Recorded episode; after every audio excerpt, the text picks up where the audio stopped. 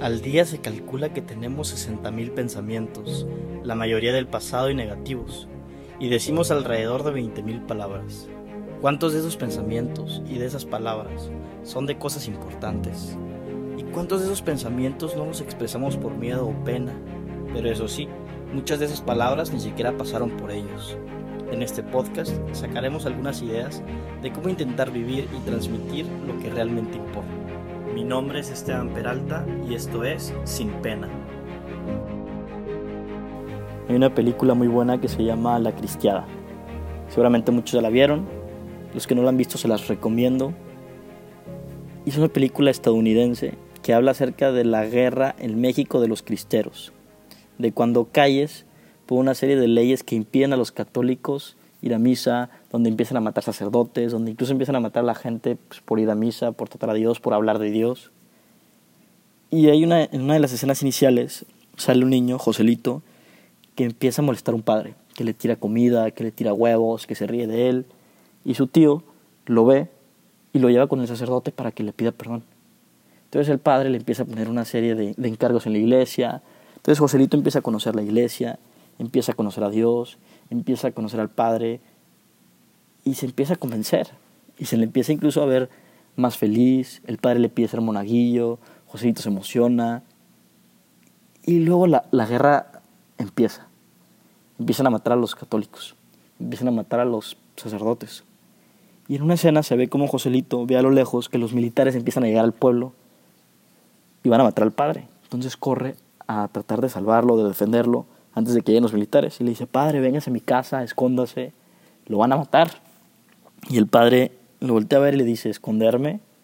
¿Esconderme de Dios? Sí, padre, véngase, yo lo escondo, lo van a matar. Y le dice, Joselito, ¿quiénes somos? Y aquí es la frase interesante, ¿no? que vale la pena pensar. Joselito, ¿quiénes somos si no nos mantenemos firmes a lo que creemos? Joselito se va, Llegan los militares, agarran al padre, lo ponen contra una pared, se forman todos. El padre se pone a rezar, voltea para arriba. Se alcanza a apreciar a Joselito cómo está presenciando toda la escena y matan al sacerdote.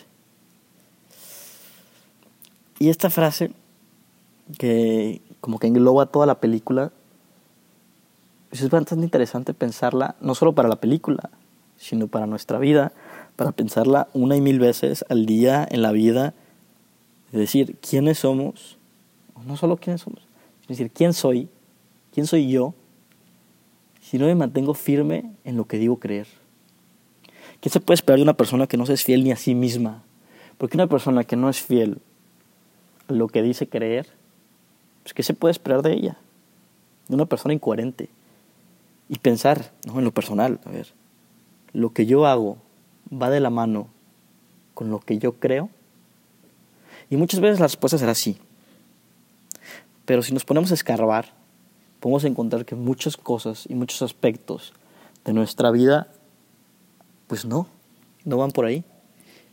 Pensar, por ejemplo, en, en las series, en las películas, en las canciones, en los famosos que sigo, ¿qué mensaje me están transmitiendo? Esta serie famosa que todos ven, no hay que poner nombre, pero tú pon el nombre que quieras.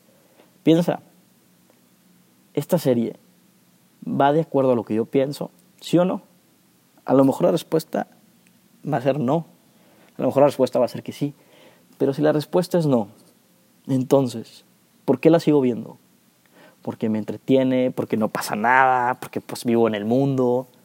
Pero a ver, detente a pensar, o sea, ese mensaje que tú estás viendo y que captas contrario a lo que crees, lo está escuchando mil y un personas más que a lo mejor no tienen la misma formación que tú, o a lo mejor tienen más, pero de alguna manera va distorsionando la idea, va distorsionando la mente, va distorsionando los mensajes. Y esa serie la ven niños también, que a lo mejor todavía no tienen un filtro bien definido en su formación y podemos ir distorsionando esas ideas. Es bastante, por ejemplo, curioso e interesante ver series de hace 10 años. Y tú las ves hoy y ves que toda esa idea, que todas esas palabras, que todos esos comentarios, ideologías que están en esa serie son las que estamos viviendo hoy. Dígase de lo que tú quieras, ¿no? Tema que quieras. Aborto, ideología de género, eh, matrimonio igualitario. Ve las series y el mensaje está ahí. Y hoy está presente en todos lados. Pero en fin, o sea, pensar, ¿vale la pena seguirlo viendo? ¿Vale la pena seguirlo consumiendo? ¿Vale la pena incluso recomendarla? O sea, si sé que está mal, la recomendaría. O sea, piensa, ¿cuántas veces en el día no somos fieles con nosotros mismos? Porque no somos fieles a eso que decimos creer.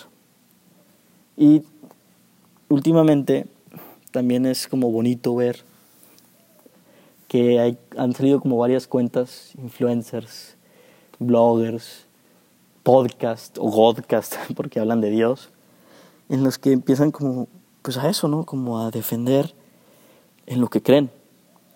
Dice un santo, una frase que a mí me gusta mucho, que dice, cuando se trata de defender los derechos de los demás y de Dios, callarse equivale a huir. Callarse equivale a huir. Porque muchas veces los buenos, no es que los otros sean malos, pero por decirle buenos de alguna manera es, nos dedicamos o se dedican solamente a decir que el mundo está mal, a señalarlo. Es que esto está mal, es que esto aquello está mal. Ok, pero ¿qué hago yo contra eso? ¿O qué hago yo por cambiar eso?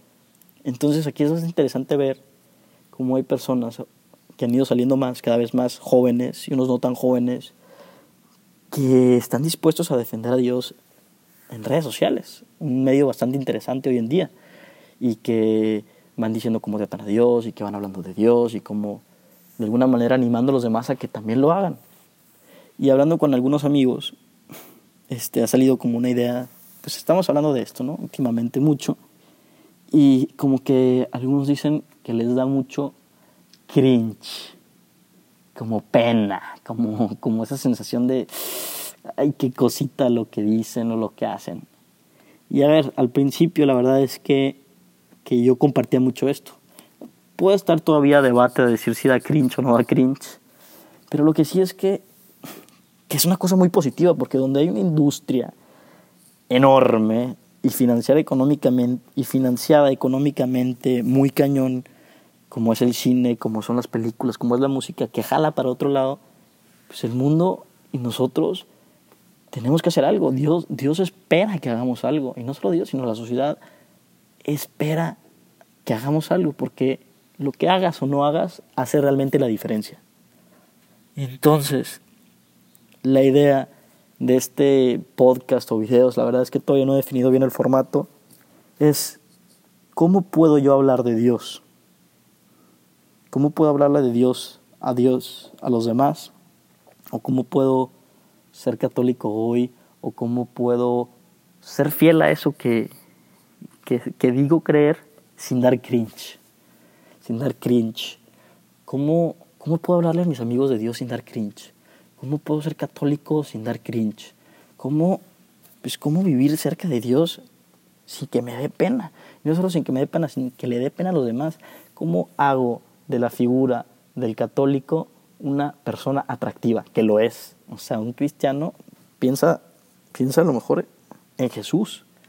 Es haber sido una persona súper atractiva, no digo solo físicamente, sino de virtudes, de cómo era con los demás. yo me imagino que todos querían estar con él, platicar con él, que les cuente una historia. En el Evangelio viene, por ejemplo, cómo los niños se acercaban a platicar con él. ¿Por qué? Pues porque una persona de 33 años, que lleguen los niños a hablar con él, pues seguramente algo tendrá de atractivo que la gente quiere acercarse, que la gente quiere escucharlo. Entonces, ¿cómo hago hoy para que para pintar la figura del católico como algo atractivo, como lo que es, como algo que vale la pena vivir?